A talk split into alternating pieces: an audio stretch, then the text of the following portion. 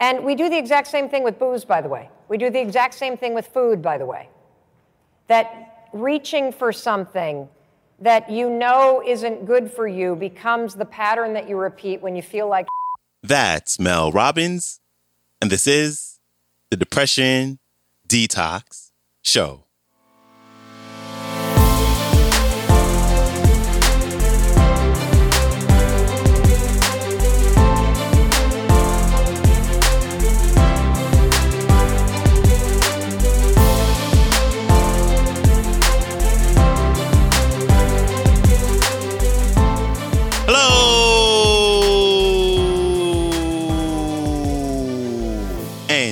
Welcome back to the Depression Detox Show, where we share ideas and stories to help you live a happier life. I am your host, Malikee Josephs. Happy Monday. I hope you all had an amazing weekend, and I just want to thank you for joining me today.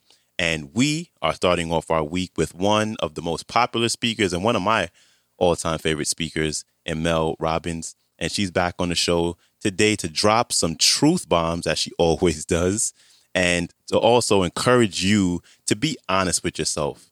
And she's going to teach you exactly how to do that. Here's Mel Robbins. Enjoy.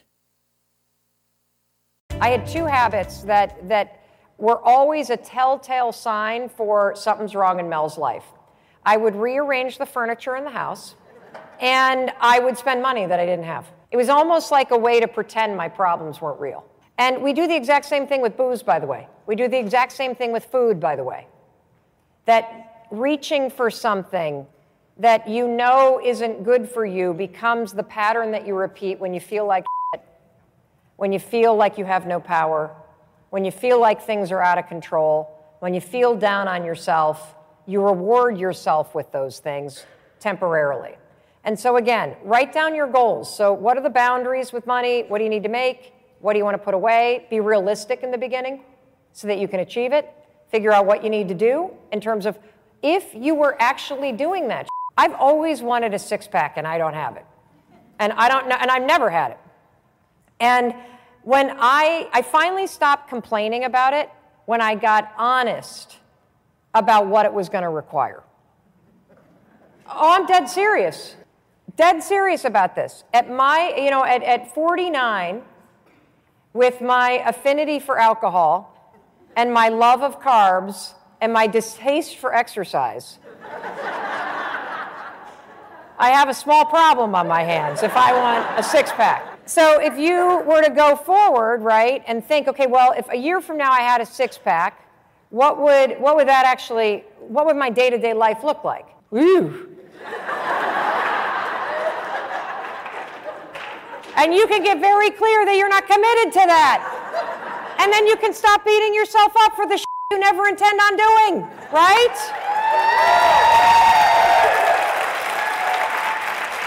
So, um, what I realized is I can spend four minutes a day in a hotel room or in my bedroom doing planks, and my arms look great, and everybody else will think the rest of my body's in shape. and we're good. We're good. Yes.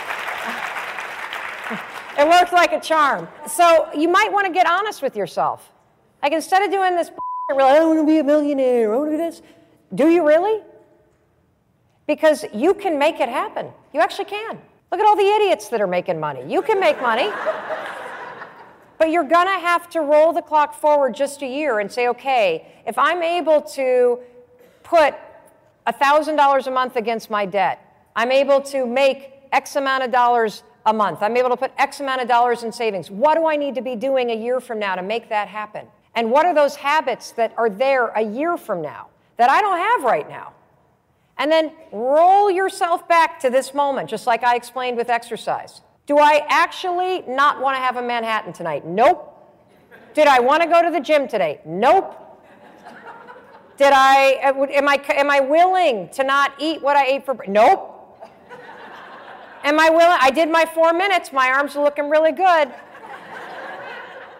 But so bring it back, and then you will have the formula for pivoting at any moment. You time travel forward a year. You investigate the patterns that you have that are giving you the result that you want, and then you back your ass up to right here, right now, and you decide, am I willing to do this now? If I'm willing, then five, four, three, two, one through all the excuses that are going to be there when you're trying to override your operating system. That's how you do it. Or you have the reality check like I had, which is, oh shit, I just like to bitch. I don't intend on changing. So why don't we get this off the plate and let's focus on the things that I am actually committed to. Big thanks to Mel Robbins for stopping by. Her website is melrobbins.com and her website is beautiful, by the way. Her Instagram is also Mel Robbins, and that is also her YouTube channel. And her latest book is entitled The High Five Habit Take Control of Your Life with One Simple Habit. And you can join her in her High Five Habit Challenge. If you go on her website, you can check that out and put in your email address and join the High Five Challenge. And uh, I'll have all the links to everything I just mentioned, as well as a link to today's talk. And if you'd like to hear more talks with Mel, you can go back to the go to the show description and look at her previous episode section where there'll be a list of all her previous episodes that she's been on. And she's been on the show a couple of times and all of them have just been amazing, amazing episodes. So, and lastly, when you get a chance, please follow the show, share it, or leave a rating and review on Apple Podcast and Spotify Podcast. And uh, that's it. That's a wrap for me. I hope you have a great rest of your day, and I'll see you back here Wednesday. So, until then, stay strong. Later.